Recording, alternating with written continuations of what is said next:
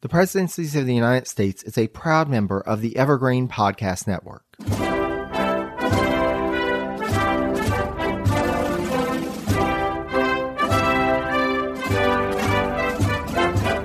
Hello and welcome to the Presidencies of the United States.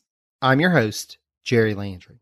We've been talking a good bit about the three Virginians who, for a period of 24 years, held the office of Chief Executive from 1801 until 1825. However, though we've covered so much already, there's always more to learn. And thus, a special guest is joining us to explore this period of American presidential history and discuss what he's learned in the course of researching these three individuals and their respective administrations of how their leadership impacted the course of U.S. history.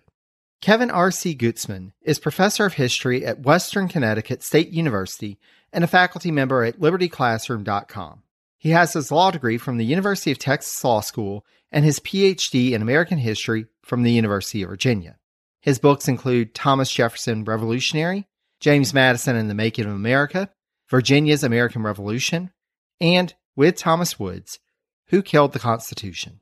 His latest book, The Jeffersonians The Visionary Presidencies of Jefferson, Madison, and Monroe, was published in December 2022 and forms the basis of our conversation. Without further ado, after these messages, we'll transition into our conversation. Greetings from Evergreen Podcasts. We're rolling out a listener survey and we want to hear from you. The information in the survey will help us gather statistics and in turn make our shows more appealing to advertisers.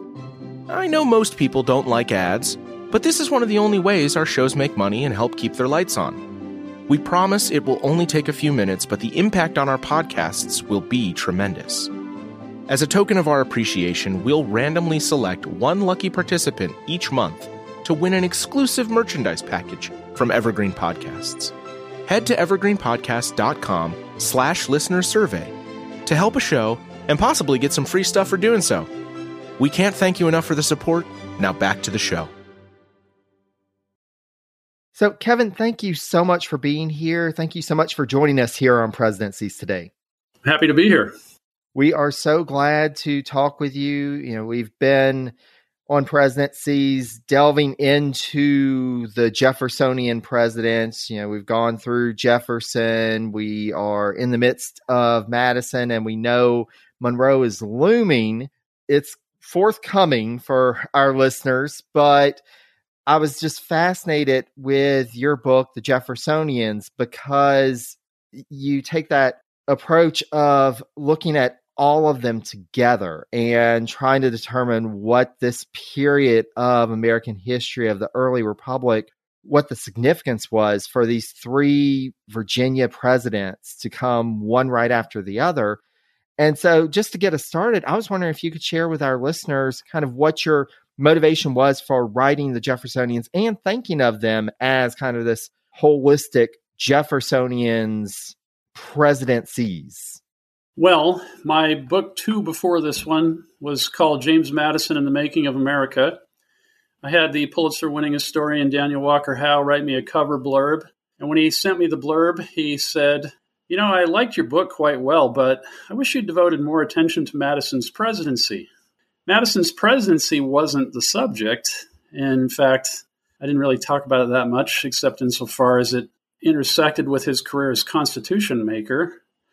But when I finished my immediate preceding book, Thomas Jefferson Revolutionary, I started thinking about, well, okay, what about the idea of a project on Madison's presidency? And you don't have to think about Madison's presidency very long before you realize it's actually kind of a continuation of Jefferson's presidency. It's got the same two leading figures other than Jefferson, that is Madison and Gallatin. And uh, the program is identical. And so when I started thinking, okay, well, maybe I should make a foray into the huge literature of these two administrations, it, it didn't take long to realize just as they were continuous, so Monroe's congressional majorities and people in his cabinet thought they too were acting on the same program, which had been laid out by Jefferson in his first inaugural address. I tell my undergraduates that's one of three or four in American history that are actually worth reading. And what, what Jefferson did in his first inaugural address, of course, he could not possibly know that, but what he did was he was laying out the program they'd be following for six terms. They and their cabinets and the majorities of in Congress would have essentially the same goals. They implemented basically the entire thing. Some of it was a spectacular success. Some of it was a gigantic debacle. And so I told the whole story. That that's the idea. Absolutely. And it is fascinating that continuum of, you know, from that first inaugural address of Jefferson's on through when you get to the JQA presidency and that really does seem to start to shift things and we see in this time period that there is this definite shift from what was started you know the Washington and Adams presidencies, you see this shift in the nation's politics and the fact that these three figures loom large over that.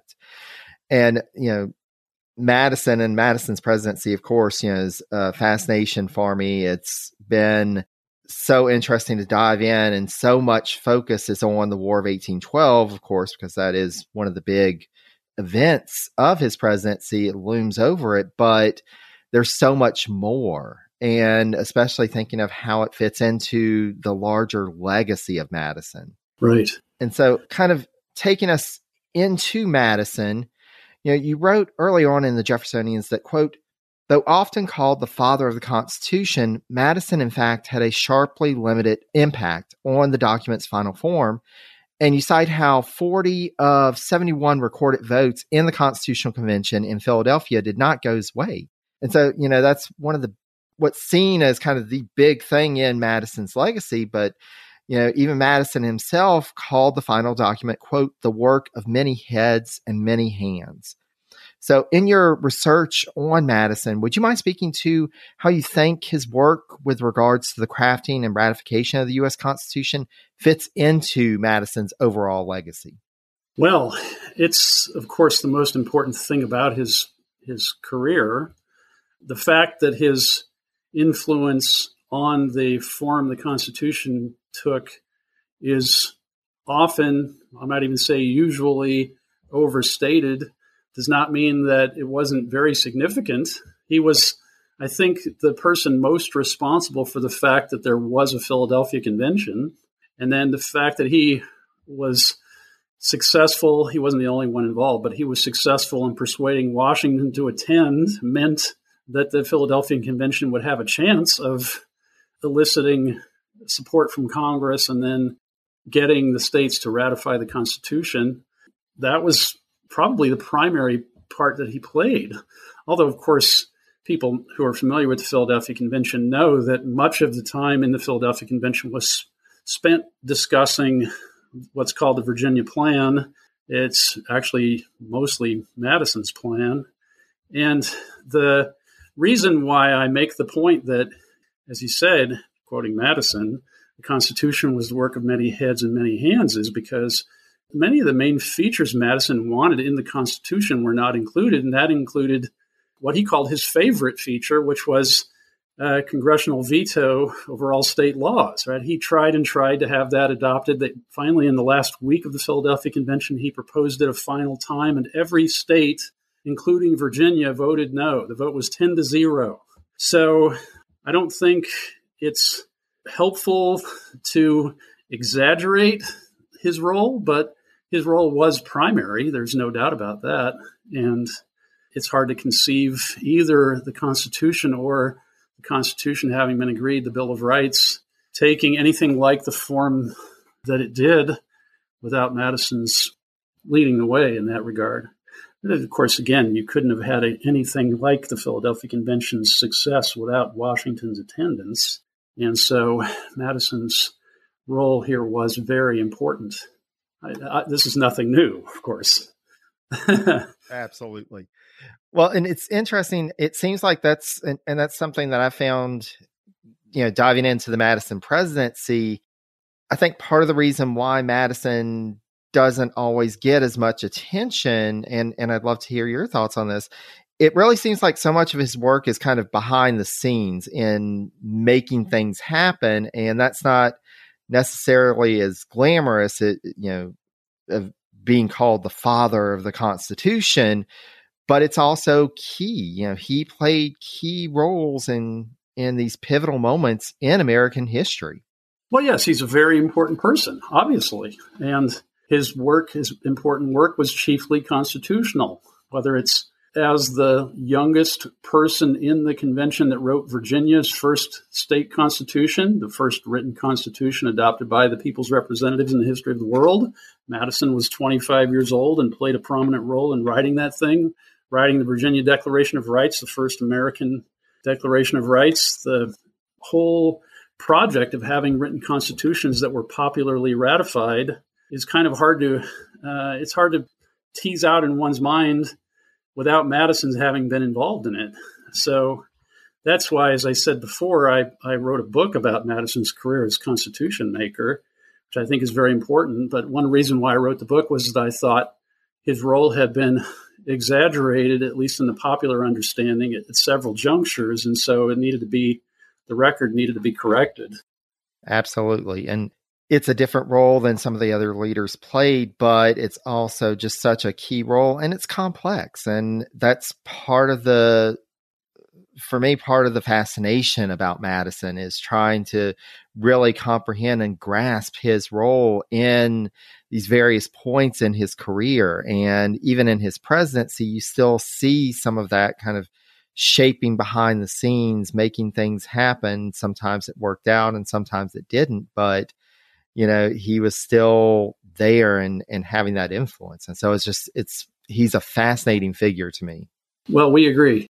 well, and so kind of taking us back to the Jeffersonians, thinking of all three of these presidents, you wrote in your book about how during Jefferson's tenure, appointment issues were a constant. Quote, swelling to dominant volume from time to time and otherwise always humming along in the background. And, you know, this is one of those things that really does carry over their presidencies. And ultimately, as the 19th century went on, the growth of the spoil system would ultimately be countered by the push for civil reform. But would you mind speaking to the role that the appointment power played in the presidencies of Jefferson, Madison, and Monroe? Well, one one point that Jefferson establishes early on in his administ- administration is he does not want anything like what we now think of as a spoil system, which is a term I associate with um, the second American party system's practice of when a new party took control of the White House, sweeping out all the appointed officers, firing every postmaster in the country, uh, you know, getting rid of all the tax collectors in the ports and bringing in new people associated with the president's party. Jefferson was not going to do that. So there's a an instance described in the book in which Jefferson got a letter signed by numerous wealthy merchants from New Haven, Connecticut, and they were complaining about the fact that Jefferson had appointed a new um, federal functionary for their city, which is the port city in Connecticut, right near New York City. And they said this fellow, unlike his father, whom he succeeded, um, is not fit for this job. He's not held in respect. He doesn't have the aptitude for it, and so on. So Jefferson wrote back and said, "Well, you know, this fellow is a city judge, and you just chose him to be your state rep again. And do you really think he's a total loser? It doesn't even make sense." But then he went on to explain that people couldn't expect now that the Republicans had control of the federal executive for the first time, that the entire appointed roster of uh, federal officials would continue to be entirely Federalist. That he said, when I came into office, everybody in an appointed job was a Federalist. And obviously, this isn't what the people want because they just gave the Republicans control of both houses of Congress and the executive. And he said, I'm not going to get rid of every Federalist but we're certainly going to have at least proportionate share of people in the uh, appointed positions who represent the people's preferred uh, party. And he said, I'm not going to get rid of all the Federalists. If one has the impression that what he meant was, if the ratio in the voting was 60 40, then he thought 60% of appointed officials should be Republicans. But the Federalists in New Haven, who were, of course, also used to running the politics of Connecticut and the church in Connecticut and the, the college, Yale in Connecticut, they thought that they should continue to decide who would be their local federal tax collector. So Jefferson issued this statement. It Might seem to be trivial in itself that he had this run in with the Connecticut, with the New Haven merchants, but this is an example of his issuing a statement of it's partly policy, but partly of philosophical belief, and hoping that his explanation would persuade people beyond the audience he was immediately addressing. Obviously, he didn't think he was going to persuade all these nabobs in New Haven that they should get ready for a lot of Republican appointees, but he thought the population generally will probably find this persuasive. I mean, it just didn't make any sense to him that everybody in the federal government should be a Federalist when the people had just voted against the Federalists. And of course, by the end of the book, in 1820, when James Monroe is reelected, he got all but one electoral vote. And the one elector who voted against him was a Republican who just didn't like his personality, he said. So, what this meant was that the Federalist Party had basically ceased to exist. And that, of course, was coming to fruition of the hopes of Jefferson, Madison, Monroe, and all their supporters. But it was uh, a development that was unique in American history. Even during Reconstruction, we still had Democrats being elected in the North to be in Congress, right? We, we've never had another instance where one of the major parties just uh, disappeared. But that's what happened during this period. Absolutely. And and it's interesting because then you start to see kind of the inner party factionalism starting to develop and and you, right. you do see i think with all three of the presidents this pressure oh well appoint this person over this person and ultimately you know you do have other parties kind of spinning off from this but those tensions are just constantly there of the appointments you're not going to be able to make everybody happy. And I think that that was something that all three of them kind of had to come to terms with. Ultimately, you just have to make a decision and go from there and trust that you'll get enough of the people behind you. and obviously, they were, at least in part, successful in that. Right. Well, um, what you're alluding to is what's called by historians the quid schism, right? So you have people in the Republican Party who are real sticklers for the limited government, open government, completely decentralized model that the Republicans had stood for when they were in opposition in the 1790s. And once they took power, they had to exercise power in the federal government. And this was bound to leave some people among their own coalition uh, discontented. Just as Jefferson, Madison, and Monroe were from Virginia, so the leading quids were from Virginia. And some of them were convinced that Madison had completely corrupted Jefferson. That was the conclusion they arrived at. Monroe, for a while, was one of those people. He was their hope.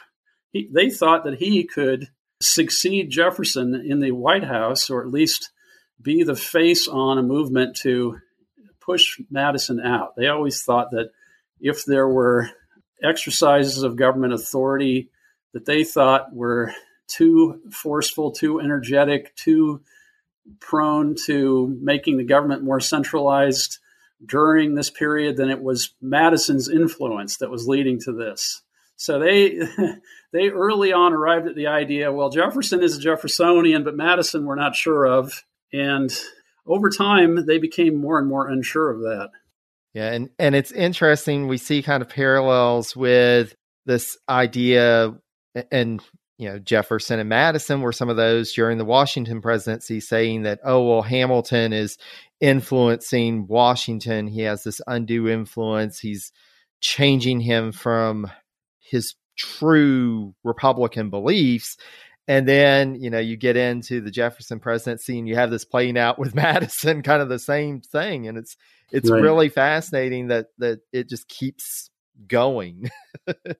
Yes, there actually, of course, there was a, a reason why Monroe ended up for a while being the face of the Quid movement, and that was that in 1806 and 7, he and William Pinkney negotiated a treaty with the British that would have put to rest most of the Americans' quarrels with British trade policy and the British uh, habit of impressing American sailor, sailors from American ships into the British Navy and so on. And when Jefferson saw it, he didn't approve it.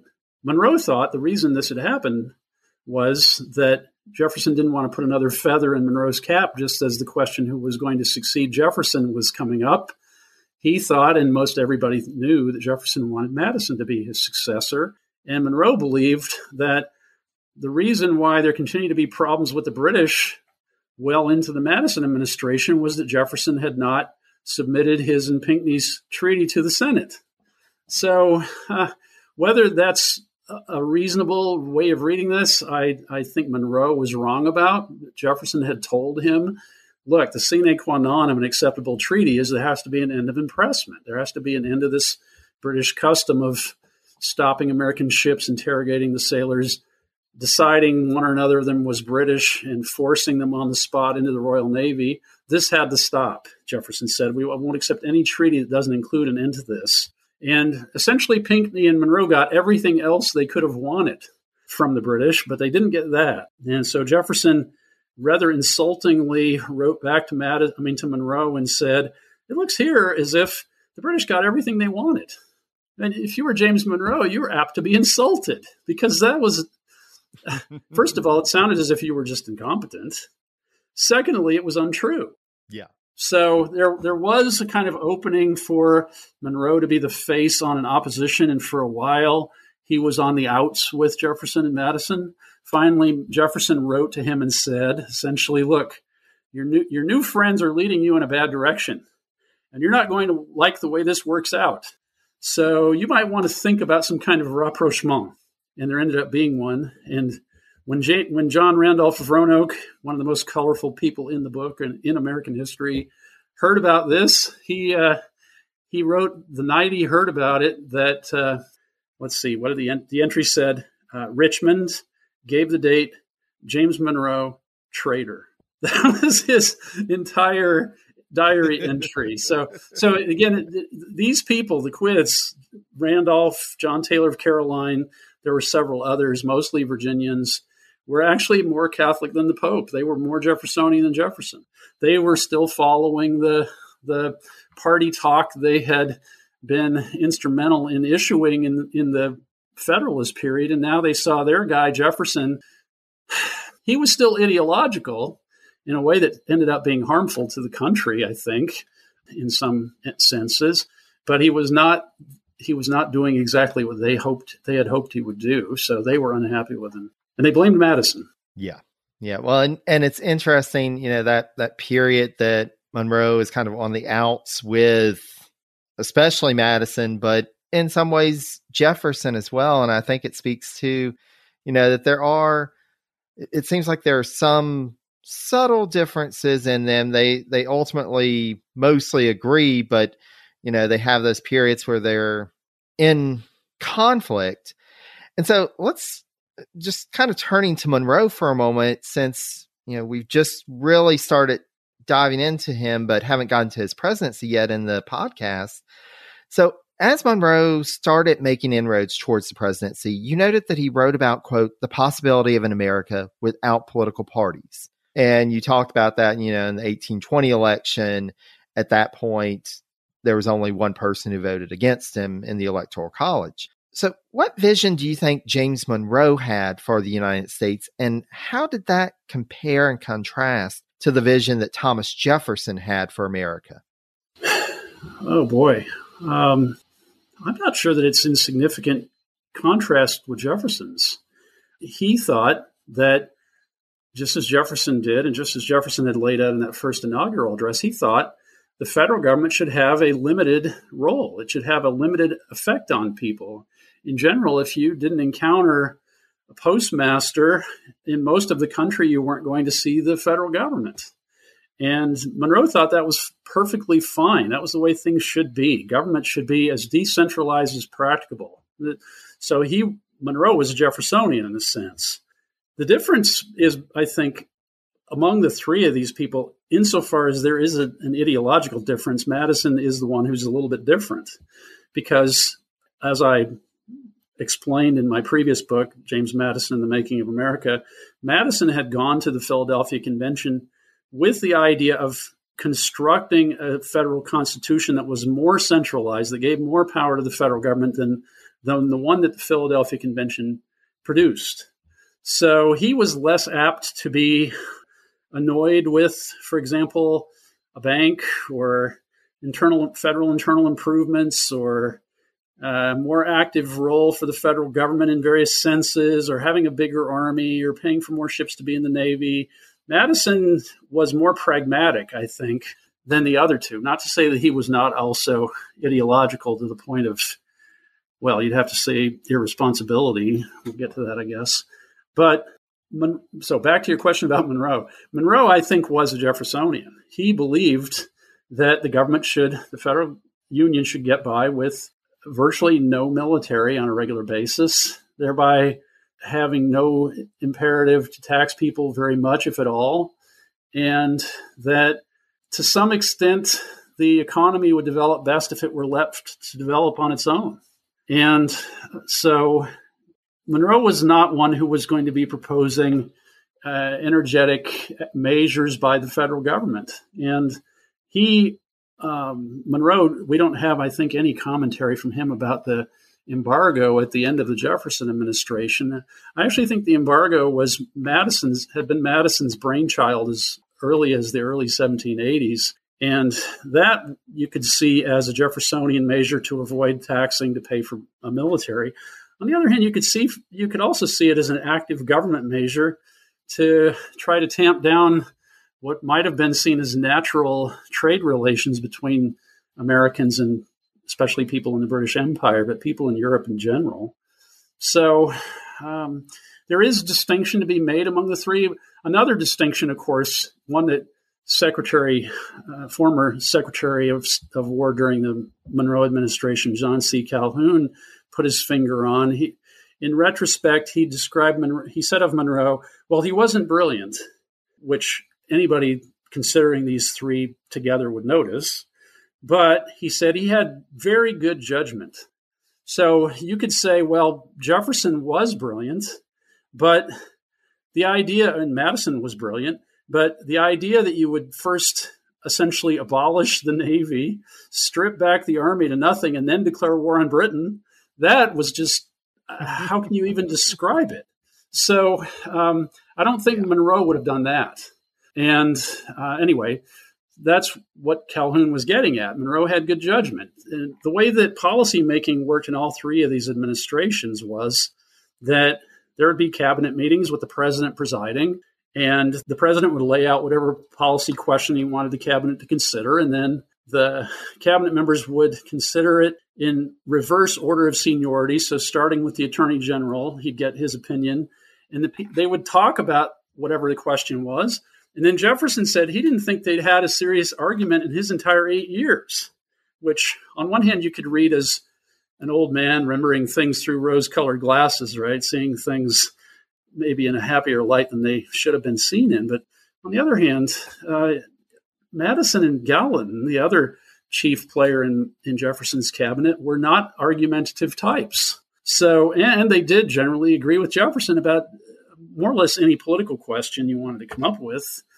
On the other hand, the Monroe administration was headed by this this fellow who had been in the Continental Army during the war. Of course, both Jefferson and Madison had exemplary educations and very finely honed intellects.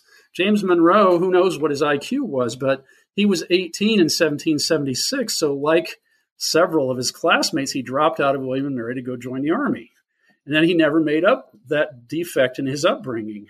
And so in his administration, there was a particularly large role for Secretary of State John Quincy Adams and Secretary of War Calhoun to lay out policy judgments, which uh, maybe this is why Calhoun thought that he had good judgment, which he tended to accept uh, after some refinement in the course of arguing about them in the in the uh, cabinet. And in general, they made very good.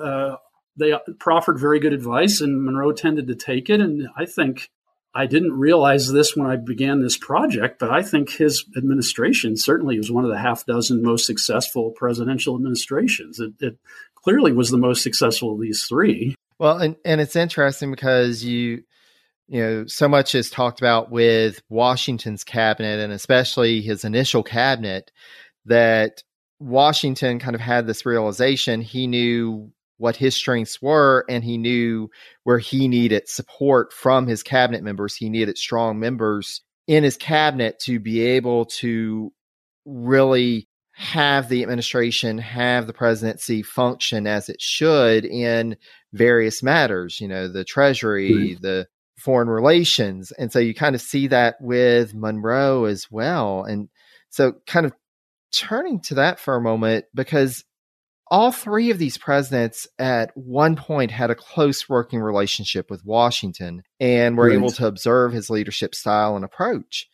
So, in the course of your research, how did Jefferson, Madison, and Monroe, respectively, as president, either adopt and or adapt some of the precedents set by Washington? Well, when I talk about the Washington administration with my undergraduates, I make a point of noting the many precedents that Washington established that are still followed. There are several things that Washington did that are not in the Constitution that we now see as obligatory. For example, giving inaugural addresses, that's not in the Constitution. Um, having cabinet, that's not really in the Constitution. But Mad- I'm sorry, Washington, after the pattern of his generalship, that, which involved having discussions among the officers and making strategy decisions and that kind of thing. Decided that there should be a cabinet, it should have regular meetings, they should discuss the leading political questions, and then he would uh, make decisions uh, on the basis of the advice he was given. Jefferson, of course, having been, in theory at least, the leading officer in the cabinet in Washington's first administration and into his second one, decided to follow this model. So the thing is, though, Jefferson knew before he chose the people who were going to be in his cabinet what their political leanings were, and he did not end up with the kind of division you had in Washington's administration. Now, one thing to notice about that, of course, is as Friend noted in his book Founding Friendship, most of the choosing of cabinet officials for the Washington administration was done with Madison's advice. So it was Madison who had the idea, for example, I think he was the third choice to choose Hamilton to be Treasury Secretary, right? Which ended up being, it ended up working out in a way that Madison, I think, had not anticipated, is fair to say. Um, but anyway, the, the, so the model of Washington's cabinet deliberations, this was your actual question, uh, the model of Washington's cabinet deliberations was one that Jefferson decided to follow. We'll, we'll hear from people in reverse order of seniority and we'll, we'll kind of root things out. But um, in his autobiography, which he wrote in his 70s, Jefferson said there had never been a serious, di- serious disagreement in his cabinet. Well, that was not like Hamilton, Hamilton and Jefferson, um, Knox and and uh, Randolph at all. And perhaps it would have been useful if there had been somebody taking the other side. Um, I hinted before that I thought the uh, military policy that the first two of these three fellows followed, you know, it ended up being ruinous to the point of irresponsible, I think. So that's one thing that was different. But of course, Jefferson followed Washington's example in giving an inaugural address in sending annual messages on the State of the Union to Congress, in essentially running cabinet deliberations in the same way as Washington had. Uh, I'm sure there are other things that aren't coming to mind, but people believed that Washington's example should be followed. Yeah, and, and it's interesting because you see, like with Jefferson's presidency, there are certain things like his style of entertaining, of course, right. is, is different than yes. under Washington and Adams. And you start to see some of that coming back in the Madison and Monroe administrations. Right. More of an emphasis on these social events as part of the larger political milieu at the time. Yes. And likewise, you know, you see Washington, the example of Washington going on the the national tours, and Monroe kind of brings that back. Right. I was actually going to mention that. It, it really does seem like it, it does seem like there's at least starting to get back to, and it's interesting because it also comes around the time that um, the Marquis de Lafayette came back to America and kind of this thinking of that past of the early republic, this time that, you know, is starting to pass. All these folks are either going or gone from the Constitutional Convention. Right. Well, there are really touching scenes in my book in which the old war hero, and Monroe was an authentic war hero, like like Washington actually. Uh, the old war hero shows up at some little town in Indiana and meets vet encounters veterans, and sometimes he'd recognize these people. There's one there's one instance in which uh, I think he was in New Hampshire actually, where he was supposed to be welcomed by. I'm going to get the details wrong now, but I think he was supposed to be welcomed by the president of Dartmouth College, who wasn't there, or and but he ended up talking to the that man's wife, and it turned out that that man's wife, that is the, the Dartmouth president's wife, had been the woman who nursed him while he was bedridden from his his wounds at Trenton. And so the two of them talked about this. They had neither of them had. I mean, Monroe had not known this was going to happen, but apparently there was just a hush in this big room while the two of them are becoming reacquainted, and that's uh, that's one that's that's what Monroe th- hoped. Not that he wanted to buttress his own standing, but he hoped that his traveling around the country, which he did on these three tours of the three major regions of the country, would remind people that although they never saw the federal government, it's kind of hard to imagine, although they never saw the federal government, it was working for them, it was responsible to them. Here he was their president, here he was, you know, riding in a carriage in, a, in untracked land for days on end just to come to some little town with 400 residents and say, hello, I'm your president. And, you know, he thought this had a, very important uh, function that is reminding people in a Republican society that ultimately they were the rulers. And he, so he had this idea, which Jefferson had expressed in his first inaugural address, where all Republicans were all Federalists. He had this idea that the party division had had undermined people's I don't know affection for the country, or certainly Jefferson said in his first inaugural address, affection for each other. And if we undertook these tours, why we might remind people, you know, that they're all at root they're Americans. They're not necessarily Federalists or Republicans. They're just Americans. This is a common identity. It's a common government. It, they have common political principles. Those are what really matter.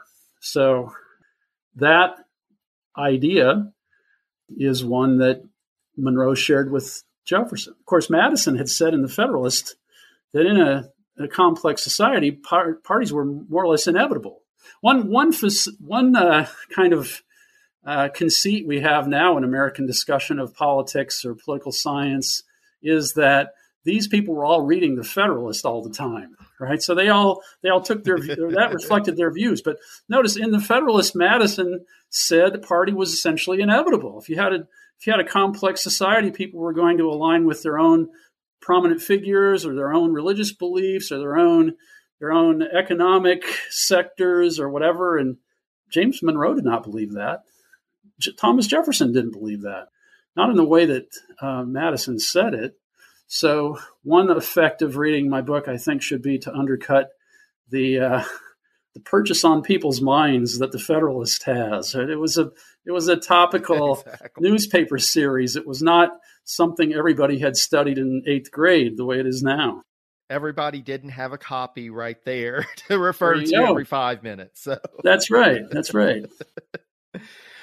well, and it's fascinating. Uh, one of the things that I think is most fascinating about your work with the Jeffersonians, and I think one of the the biggest takeaways from this for readers is this idea of you know these three men, even beyond just the near quarter century that one of them was president, you know, even for decades more, they were in interaction with one another and they were right. learning from one another and talking to one another.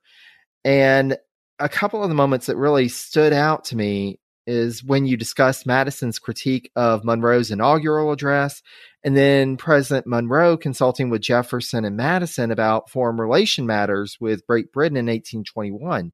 You know, even at this point, you know, Jefferson had been out of office for a while. Madison had just left office, but here the president is going back to his predecessors and asking for advice and getting critique and advice. Right. And so as, you know, first Madison and then Monroe succeeded to the presidency, what impressions do you get about how each approached their predecessors and likewise how did these former presidents feel about their successors' approach to the presidency? Oh boy. Well, one thing, to, the first thing that comes to mind on hearing that question is that at the very end of his presidency, Jefferson just kind of dropped out. He went home to Monticello. Eventually, he got a note from Secretary of State Madison and Secretary of Treasury Gallatin saying, Here are some problem areas. We need you to come back to Washington to, to work your way through. We'd like to talk about them with you. And Jefferson wrote back to them and said essentially, well, I think this is going to be some, these are going to be things that are going to weigh on my successors. So I don't think I should preempt them in decision making. Basically, he's saying, look, fellas, these are your problems. I think I'll stay back here at Monticello. And um, on the other hand, when it came to especially Monroe writing them and asking their opinions about things like the British offer to interdict other European powers' attempts to recolonize former parts of the Spanish Empire in the Western Hemisphere, Jefferson was willing to give him his advice, and so was Madison. And the, same, actually, it's kind of interesting when when Monroe asked Jefferson questions, they tended to be about things like foreign policy. When he asked Madison questions, they were about things like the Constitution. So there were other, you know, that's not a it's not a firm rule, but he did think that he was uh, that he kind of had an unwritten permission to that is Monroe did that he had kind of unwritten permission to inquire of them. And of course, Jefferson was not averse to roping them into his efforts. I tell the story of his uh, corralling Madison and Monroe into attending the ground laying of the first building on the central grounds at UVA. And he actually told Monroe, I think if you were there and so was Madison, this would make a great impression on the public. And in other words, we would say now this is a PR stunt, right? And it was a PR stunt, but he was right that the fact that all three of them were in attendance meant the news of UVA's being uh, the ground of ground being broken was heard all over the country, just as Jefferson hoped. So, the, and besides that, of course, the three of them remain close friends. And if you go to Monticello today, for example, you'll see one room is called the Madison Room because that's where Mr. and Mrs. Madison stayed whenever they visited, which was a common occurrence. And um, I think, too, that although there was that period after Jefferson decided not to submit the Monroe Pinkney Treaty to the Senate when Jefferson, I mean, when Madison and Monroe were on the outs.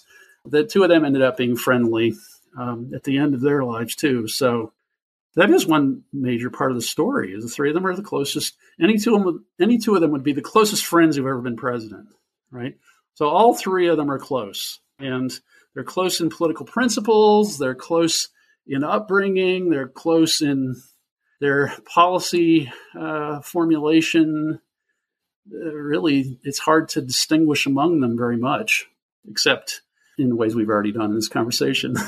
Absolutely. Monroe, I think, is more realistic about the military issue, right? And of course, that comes from the fact that he's he's been in the army. He was a professional soldier. He he knew what was up, and he probably thought this is not going to work out well. I show the the just completely farcical role that President Madison played at the Bladensburg, uh, I want to say races, at the Battle of Bladensburg. You wouldn't have expected Monroe to do that. And so there are distinctions to be made among them, but it's more or less one continuous administration. One symbol of that is that Gallatin, who becomes Treasury Secretary at the beginning of the Jefferson administration, is Treasury Secretary virtually to the end of Madison's first term. So he is today still the longest serving major cabinet officer in American history. He was Treasury Secretary for more than 11 years. And if Madison had had his way, he would have been Secretary of State, I guess, for Madison's whole administration. So it's just, uh, to borrow from Hamilton in another context, it's pork still with a change of the sauce, right? It's it's just really one fellow thinking. Yeah. Well, and and it's fascinating. The Gallatin story is especially one that I always encourage folks to learn more about Gallatin because he he's he doesn't get as much attention as Hamilton, but I would argue that he had a near equal influence on things. But the fact that you know, Madison tried to keep him as Treasury Secretary, even when he was sending him to Europe as a diplomat. Right. And right. finally, Congress forced his hand. Otherwise, he would have just kept him on as Treasury Secretary in Europe. Yeah. right. And uh, of course, he ends up negotiating a very favorable, in light of the military situation during the War of 1812, a very favorable outcome, which was the restoration of the status quo antebellum. Essentially, the, the British had occupied the northern part of New England and they just gave it back. They didn't need to give it back. We weren't going to be able to make them give it back, but they did because I Gallatin yeah. talked them into it. Yeah. Yeah, that that was really the best possible outcome and and I don't know that many expected it to be to end up that way. Right. Right. Right. Well, and it's interesting because this, you know, these 24 years that these three men are president, you know, it is such a pivotal time. You're starting to see the nation change. And likewise, you know, looking back and starting to think through what the history of the early republic is, was, and will be, you know, you have folks starting to think about the history of this time. Mm-hmm. And mm-hmm. you note in your work that, quote, Jefferson at the beginning of his intellectual life thought historical study a pointless diversion, but by 1802 he changed his mind because you're starting to see those works coming out about the life of George Washington and you know they're starting to debate Washington's legacy and what all of this meant and the revolution. And so Jefferson starts to change his mind on that. Maybe it is important. And so I wanted to see Kevin in the course of your research what impression did you get about how the three Jeffersonian presidents viewed the importance of controlling and shaping the historical narrative? Well, we know certainly that Jefferson and Madison both gave this serious attention. Jefferson tried to recruit a Republican ally to write a history of the early republic back from the Washington administration. And uh, Joel Barlow from uh, what's now Redding, Connecticut, which is about, I guess, eight miles from where I'm standing. Um, but Barlow wouldn't do it, even though he Jefferson had told him, "Look, you'll have access to all the public documents, Madison's record of the Philadelphia Convention. I have tons of political correspondence. What more could you want?" And this was all supposed to be an offset to John Marshall's very slanted ongoing history of or ongoing biography of Washington, which was based largely on Hamilton's papers. But he failed to get this done. Uh, Madison, for his part, when he was in retirement, received communications from different people who had undertaken to write histories of the Revolution and early Republic. And he, Madison, gave them lots of information. Actually, there's also the most what was in the 19th century the most famous biography of Patrick Henry was largely a rehash of a memo that Jefferson had written to the author, William Wirt, saying what a sluggard Henry was and wow, what a demagogue. And it was just a totally skewed version of Henry's life that was really unfair to him.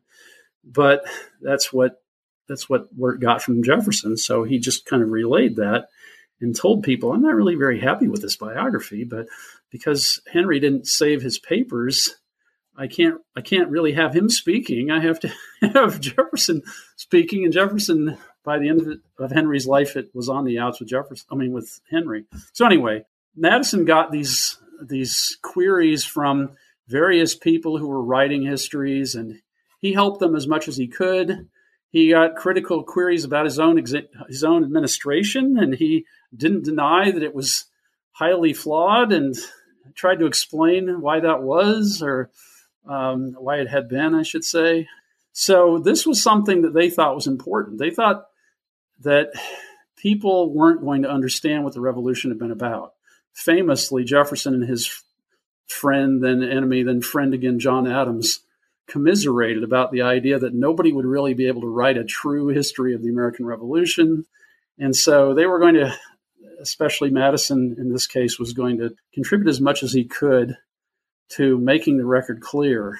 But there was, in the 19th century, no Republican answer to John Marshall's Life of Washington. So that had a big role in kind of laying down the markers for people's descriptions of the early republic. Even though it's not a very well written book, and um, this is not a partisan position, Marshall didn't think it was a well written book. Still, it's full of primary material from Washington's own pen. So people relied on it. And Jefferson realized that was going to happen. But as I said, he failed to recruit someone to write a Republican answer to it.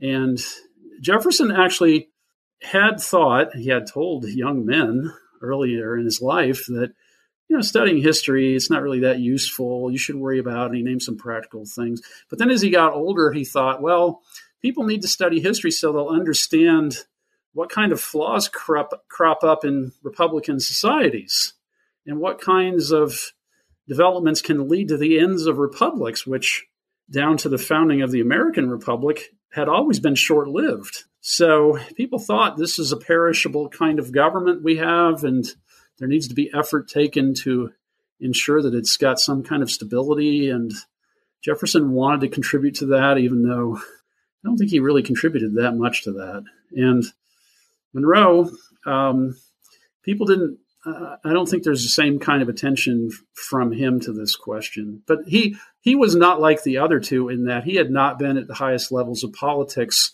for most of the revolution. He was after that, but during the revolution itself, he was you know in the war, in the army, so he couldn't give the same kind of uh, feedback about creating state constitutions or writing the Declaration of Independence and negotiating with the French, those kinds of things that the other two could. Well, and, and that's uh, what I always tell folks when they're studying history. It's important not just to engage with a source, whether it's primary or secondary, but also, and especially with secondary sources, know who's writing it and why. Because, right. you know, to your point, with John Marshall's account of Washington, it was done intentionally with a political slant to it.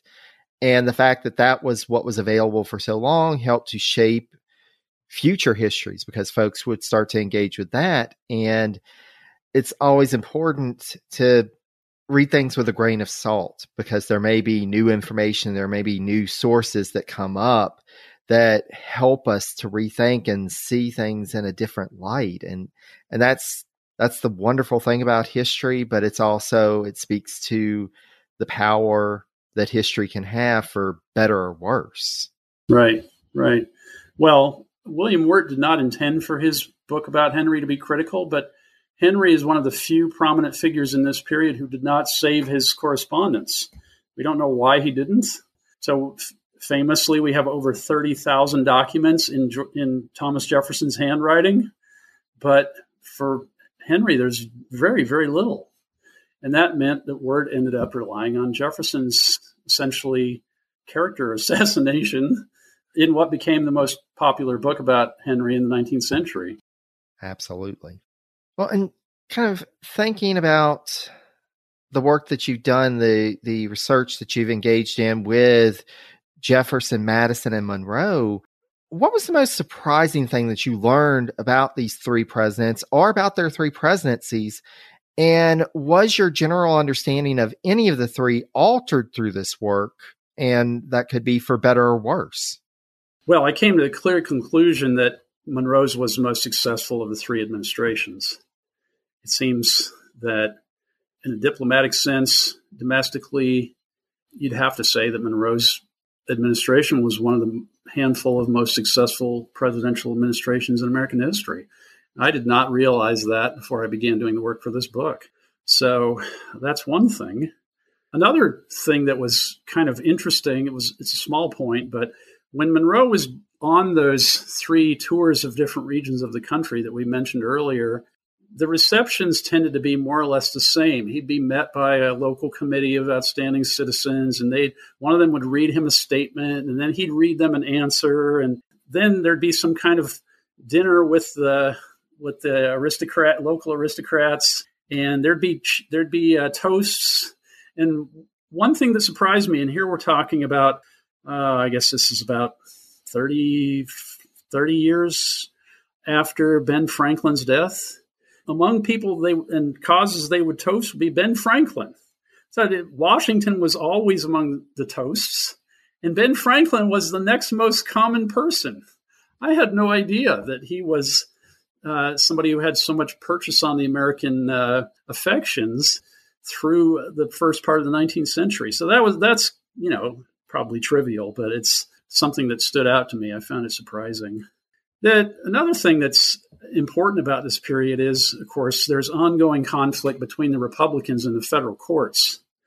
And I, part of my training is in law, so this is of particular interest to me. But at the time, it was of particular interest to Jefferson, Madison, and Monroe that they were constantly butting heads with John Marshall, Jefferson's cousin. And um, even though the Republicans are winning all the elections and we've said before that by the end of this period, the Federalist Party has literally ceased to exist. Still, John Marshall and his colleagues are writing Hamiltonianism into constitutional law. So today, if you take, if you study constitutional law in APUSH or as an undergraduate or you go to law school, you start with Marbury versus Madison, which the holding of which was not controversial. That is, the Republicans did not oppose judicial review. What they didn't like was the political lecture before they got to that part of the opinion in Marbury versus Madison. But then um, next comes McCulloch versus Maryland, which is essentially Alexander Hamilton's view about the powers of Congress, the extent of congressional power. And there were several other cases like this in which Marshall and his colleagues just wrote Hamiltonianism into what we now call constitutional law. So even though the Republicans are winning all the elections, there's nothing they can do about this. And Jefferson by the end of the book is just bewailing this. And there are various other prominent people in Virginia, Senator John Taylor of Caroline, uh, Spencer Roane, who's the head of what's now called the Virginia Supreme Court. Um, other people are complaining, and Jefferson says it's the great flaw in the Constitution that there's no way the the people can correct the judges. So we we still live with a situation in which uh, the starting point for uh, understanding powers of Congress is Alexander Hamilton's view of powers of Congress. Even though, again, the voters voted the Federalist Party into non-existence, they did not agree with that. So that's that's an interesting uh, sub theme, I think, or maybe it's a theme in the book. It doesn't run through the whole book, but it's it comes up again and again. Kind of an interesting point, I think. And another thing that that brings to mind is when Jefferson, of course, when he took the oath of office, he took it from his cousin, the Chief Justice. And then he appointed his best friend Secretary of State. And the first time he had, oh, and the, the House Majority Leader was another Jefferson cousin. And the first time Jefferson had a chance to appoint somebody to the Supreme Court, he chose John Blair, who was from Albemarle County, Jefferson's home county. So it's hard to, it would be hard to exaggerate the extent to which this was a small group running the country. Right? Not only does, not only is Madison the Secretary of State Jefferson's best friend, but Dolley Madison has three cousins or in laws in Congress and one on the Supreme Court. So if you wanted to draw a kind of a diagram of the relationships among these people, it would just look like a, uh, I don't know, it looked like a ball of wool, a ball of yarn, right? It, it's just a small, small group, very aristocratic.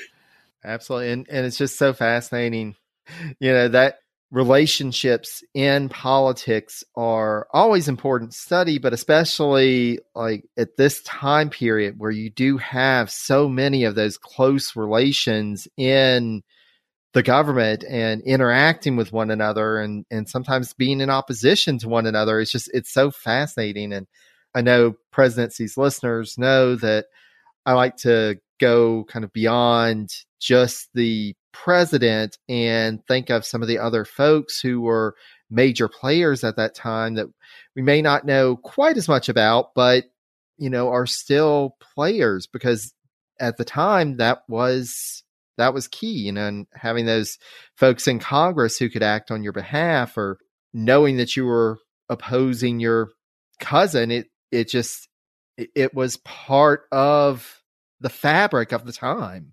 Yeah, and there actually was an ethic among Virginian elite people that you should be in government. So at one point, James Monroe writes to a friend of his, former U.S. Senator John Taylor of Caroline, I mentioned him before, who's again been a senator, but he's out of office at this point. Uh, Monroe writes to him and says essentially, Look, you have a lot of money, you're healthy. Why are you retired? Like, you should be back in government. What are you doing? And within a trice, uh, Taylor's back in the Senate. So people, they just, this Virginian group had its own pr- peculiar political uh, culture. And one aspect of it was that people who had money to do it should be in politics, which I think is totally unlike today, right? We don't expect, I'm sure my state, I live in Connecticut, I'm sure my state legislature does not have any of the leading people in society in Connecticut, you know, in the lower house of the legislature. That's just not the way it works. But in Virginia, in this period, that's who was in the lower house of the legislature. And they would choose people from among their number to be, of course, in those days before the 17th Amendment, they chose the U.S. senators, the state legislature did. They would choose similar people to be in the U.S. Senate. So um, that meant that all these people were closely allied, were had been educated more or less in the same way. Most of them peculiar Uh, exceptions like Madison, but most of them had gone to William and Mary. Most of them were related over and over again. It's it's an odd thing compared to today's society. Absolutely, and we we start to see, you know, as we get into the Monroe presidency and start to move forward from there. You know, once you get out of the Jeffersonian presidents, some of this starts to change. You know, that influence that Virginia had on the national political scene starts to change some, but and you start to have these new figures come up. And so as we close out our conversation, I want to bring us to a couple of those folks because we've heard so much about that relationship between Clay, Webster, and Calhoun as the great triumvirate. But would you mind talking about the relationship between John Quincy Adams and John C. Calhoun?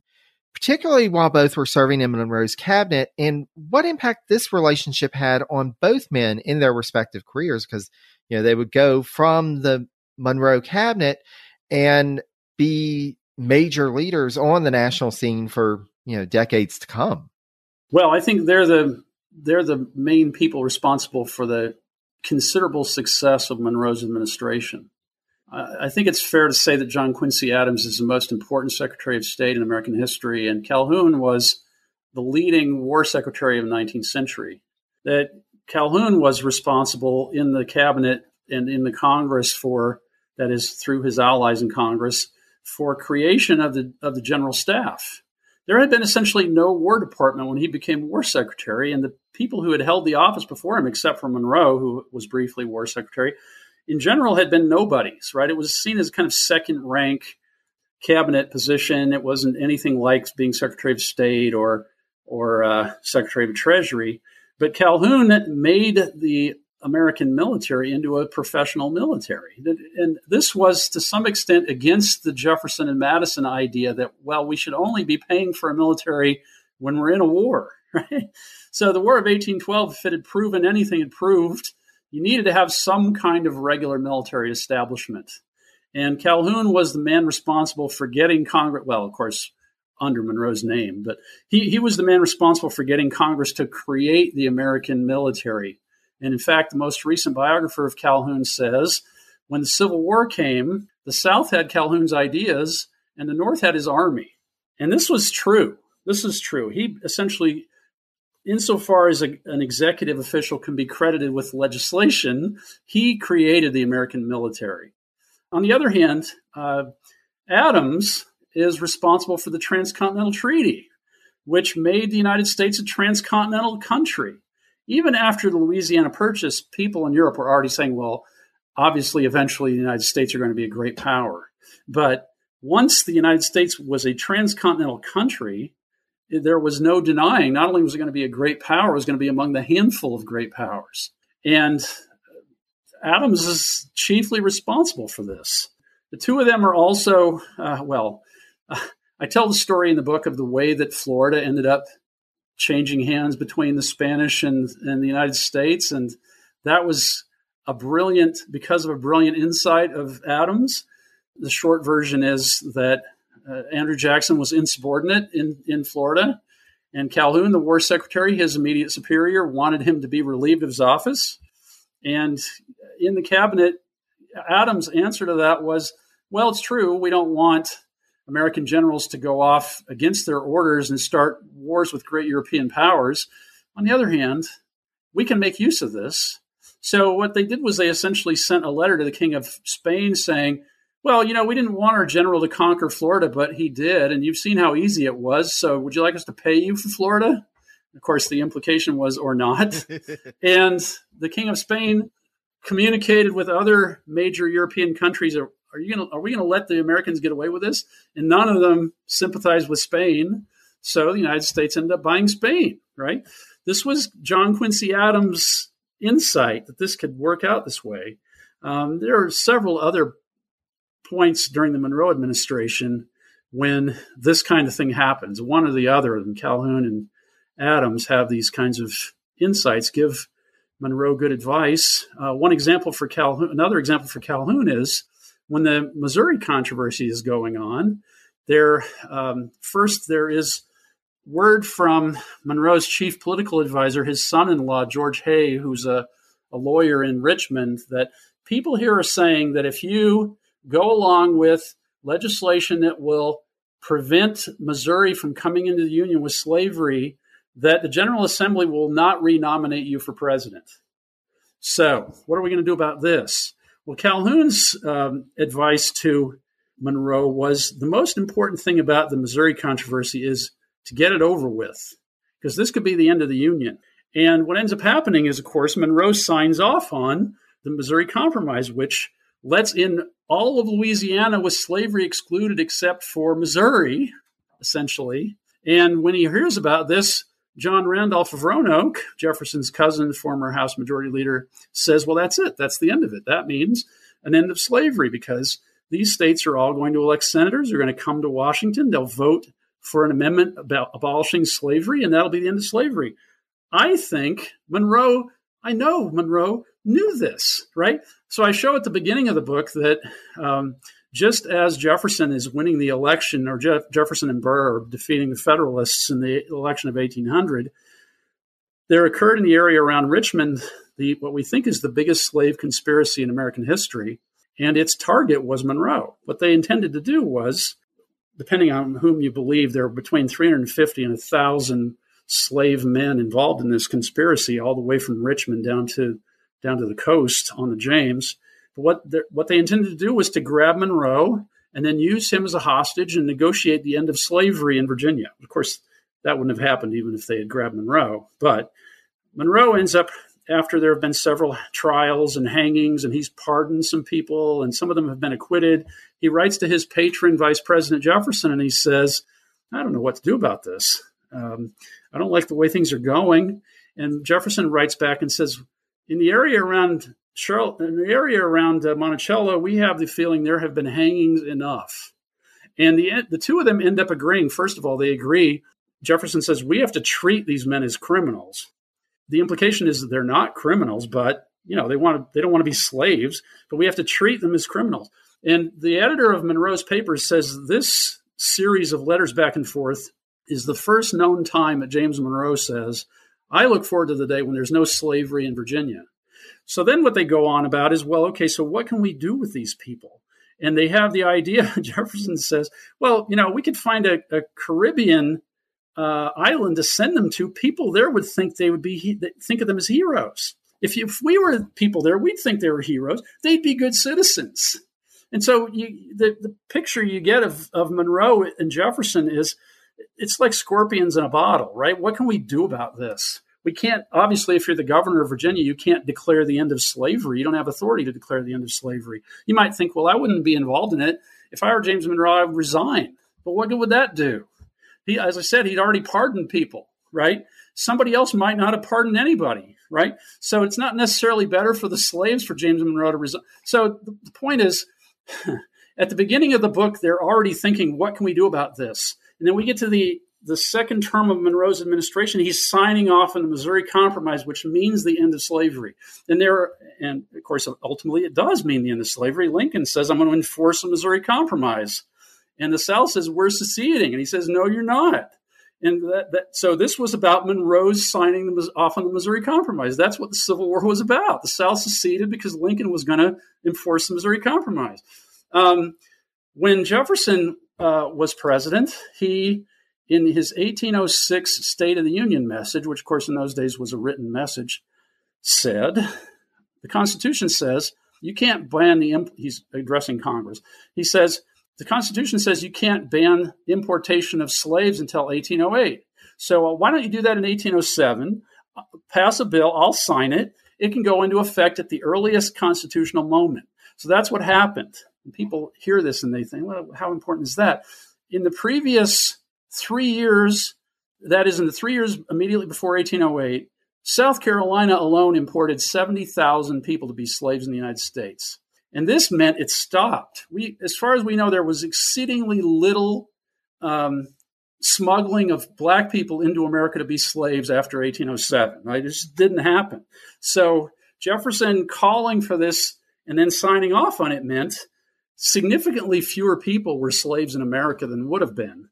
And there are other points in the book when we see them, Jefferson, Madison, or Monroe, or two of them in concert, uh, doing things that were important uh, blows to slavery. It happens over and over. And the three of them all agree slavery has to go, it's going to go.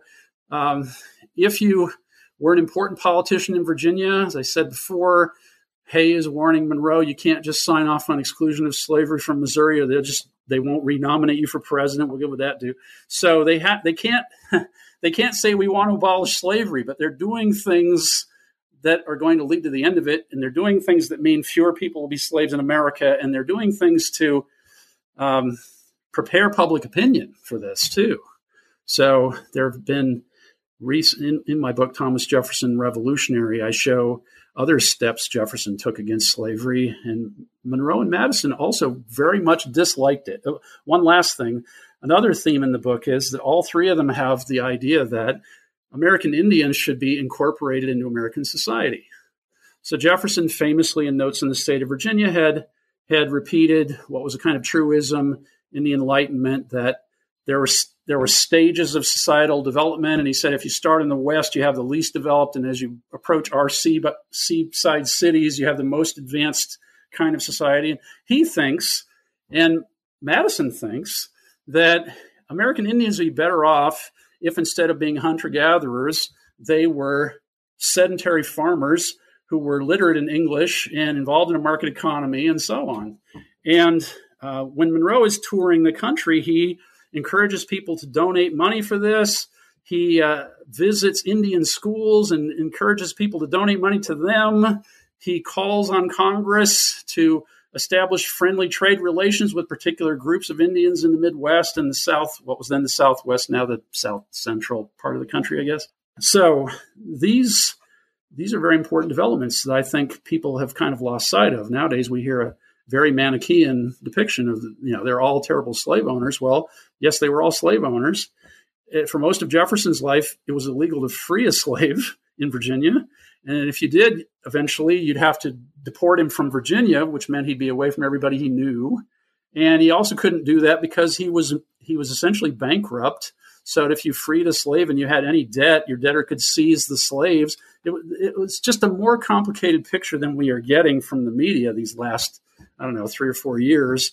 But all three of them took significant steps against slavery, and all three of them hoped for a happy future relationship between the American polity and American Indians. They really wanted that, and they took steps in that direction too. So I think that's an important part of the book. Or I guess there are two; these are two separate parts of the book.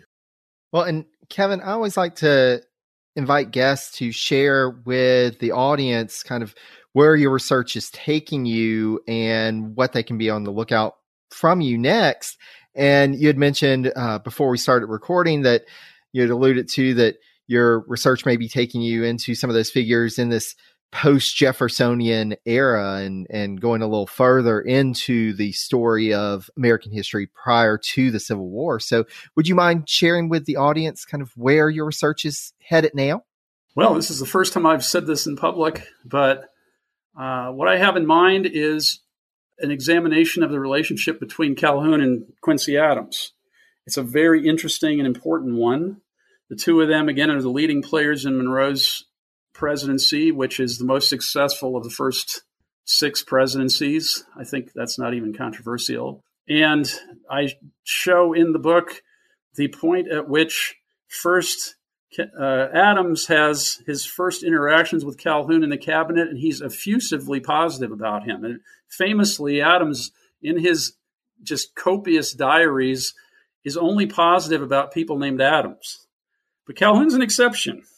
So he says very positive things about Calhoun's intellect and his education and the way he formulates opinions and, and that he always comes to the right conclusion.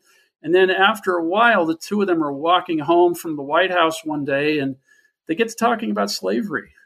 And Calhoun says something like, Well, you know, in South Carolina, because of the environment, there are just some some kinds of labor that white men won't do, and so we have to have slavery. And uh, in his diary description of this, Adams says, This is just the way all these Southerners think. This is a perfect distillation of the way they think about these things. And he says, I think a career devoted to opposition to slavery would be a worthy career. And of course, we know that that's basically where John Quincy Adams ended up. He, he was, he was a, an unsuccessful president, partly because Calhoun was involved in founding the Democratic Party to oppose the Quincy Adams administration. So the, the Democratic Party comes to be, according to my uh, UVA mentor, um, Michael Holt, in a letter from uh, Martin Van Buren to Thomas Ritchie. So Van Buren's a senator from New York, and Ritchie is the editor of the most important paper, at least in the South, maybe in the whole country, the Richmond Enquirer. And Van Buren writes to Ritchie and says, Calhoun tells me I need to be in touch with you. And why? because we're organizing opposition to the Adams administration. And Holt says this is the birth of the Democratic Party right there. The reason it existed was to get Quincy Adams and Henry Clay out of the White House. And why? Well, because they were off on a, an anti Jeffersonian tangent. They wanted to have a very active uh, federal government. And my book ends, my Jeffersonians ends with Jefferson's response to John Quincy Adams' inaugural address, which just has him apoplectic. And he can't, you know, how could it be that after all this, we end up with Hamiltonianism? That's what he's laid out. So they they organized the party, the Democratic Party, to oppose this, and Calhoun organizes the Senate to oppose John Quincy Adams. John Quincy Adams' allies say that the U.S. Senate, the first year of John Calhoun's vice presidency is the first parliamentary body ever in an English speaking country that's organized against the executive. Calhoun does this on purpose, right? So they're going to be there, there are those two episodes between Quincy Adams and Calhoun, but there are going to be numerous others. Of course, the two of them become increasingly well, Calhoun becomes increasingly important. Adams is not as important in himself, I think, but he is a leader in pushing abolitionism as a cause in a way that has him butting heads with Calhoun, who increasingly is defending slavery over and over. So I think that's a very interesting story. Each of them is very interesting in himself. And one one thing I find appealing about working on them is they're both just brilliant, which makes my life more pleasant. So this is what I'm thinking will be my next project. My uh, my agent likes it. I haven't run it by my editor yet, but we'll see. I hope I hope that's where I'm going next. Hopefully so, because I, as I said, you know, when we were talking before recording, you know, that was part of the reason that prompted me to ask a question about their relationship because I could just tell that you were starting to get interested. You could tell that this was this was a relationship that you were fascinated in. Even in the Jeffersonians, it's a small part of the book, but you know, it just seemed like there was something there. And so hopefully you will be able to move forward with that because that would be a fascinating read. And I think that it's something that isn't as well talked about, but it's important, like you said, to understand for where American history went post the Jeffersonian presidencies. Yes, I think so. Even today, it has an enormous legacy. So, right, right. I hope so. Well, in the meantime, I cannot recommend our listeners enough to read The Jeffersonians, the visionary presidencies of Jefferson, Madison, and Monroe. Kevin, thank you so much for coming on Presidencies. Thank you so much for sharing your insight about these fascinating individuals and this fascinating time in the early republic. This was an amazing read, and I hope that our listeners will go and there is so much more to the story that we haven't had a chance to cover in this episode. So, highly recommend them to check it out. But, Kevin, thank you so much. You're entirely welcome. I enjoyed it. Thanks so much again to Kevin Gutzman for his time and the insight that he provided in this episode. The book is called The Jeffersonians The Visionary Presidencies of Jefferson, Madison, and Monroe, and it's available anywhere good books can be found. You can learn more about Kevin through his website, which is Kevin Gutzman, and that's K E V I N G U T Z M A N dot com. I'll have a link to it on the page for this episode on my website, which is Presidencies Podcast, all one word, dot com. There, you can also find past episodes, links to resources on all the American presidents, and information on how you, yes, you, dear listener, can support the Presidencies Podcast. A special thanks to all of our patrons whose support helps to offset the cost of hosting and producing the podcast. If you'd like to reach out, please feel free to email me at presidenciespodcast, again, all one word, at gmail.com. Or if you don't follow me on social media already, you can reach out through one of the many platforms I'm on. I'm on Facebook, Mastodon, and Post as Presidencies, on Twitter or X if it's still that when you're listening, at Presidencies89, and on Instagram and threads at Presidencies Podcast, again, all one word. Last, but certainly not least, I thank you so much for listening. Until next time, stay safe and healthy be kind to one another, and take care, dear friends.